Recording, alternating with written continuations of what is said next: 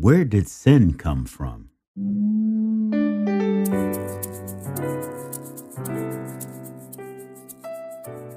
Though created perfect in God's image and placed in a perfect environment, Adam and Eve became transgressors. How did such a radical and terrible change come about? If God created a perfect world, how could sin develop? Is God the creator and author of sin? Scripture says no.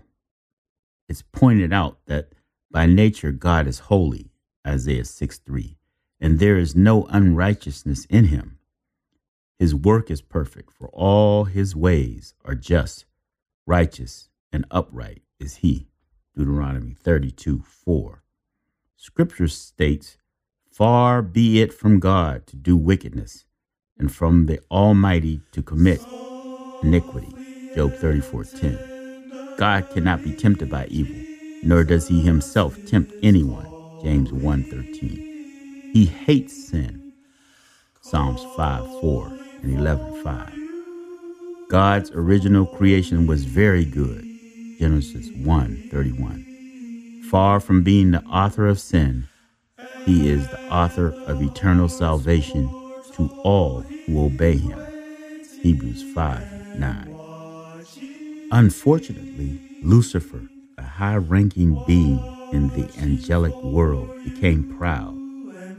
Ezekiel 28 17 and 1 Timothy 3 6. Dissatisfied with his position in God's government, Jude 6, he began to covet God's own place, Isaiah 14 12 through 14. In an attempt to take control of the universe, this fallen angel sowed seeds of discontent among his fellow angels and acquired the allegiance of many. The resulting heavenly conflict ended when Lucifer, now known as Satan, the adversary, and his angels were expelled from heaven. Revelation 12:4, Revelation 12:4 and 7 through 9. So what is sin? The Bible defines sin as the transgression of the law. 1 John 3 4. So, how do we define sin?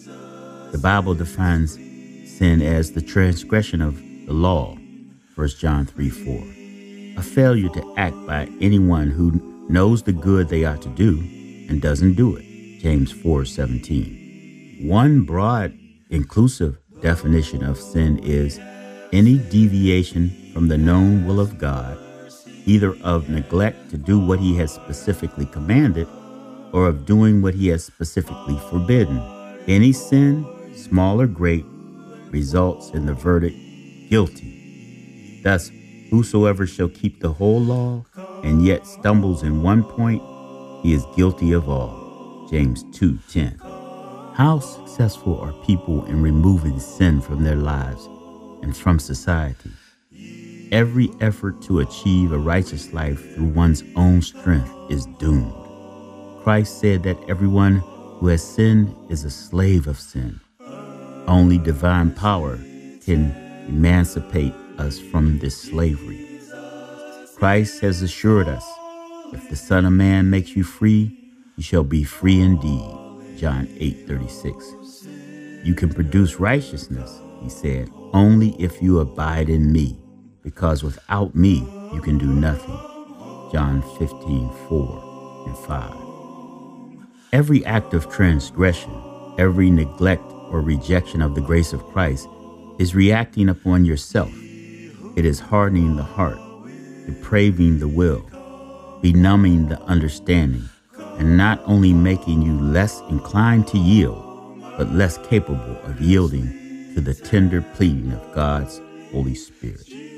So, where did sin come from? It came from Lucifer, Satan himself. It did not come from God. No evil comes from the Savior. Let's trust in Him, believe in Him, ask for forgiveness of sin, and God will see us through.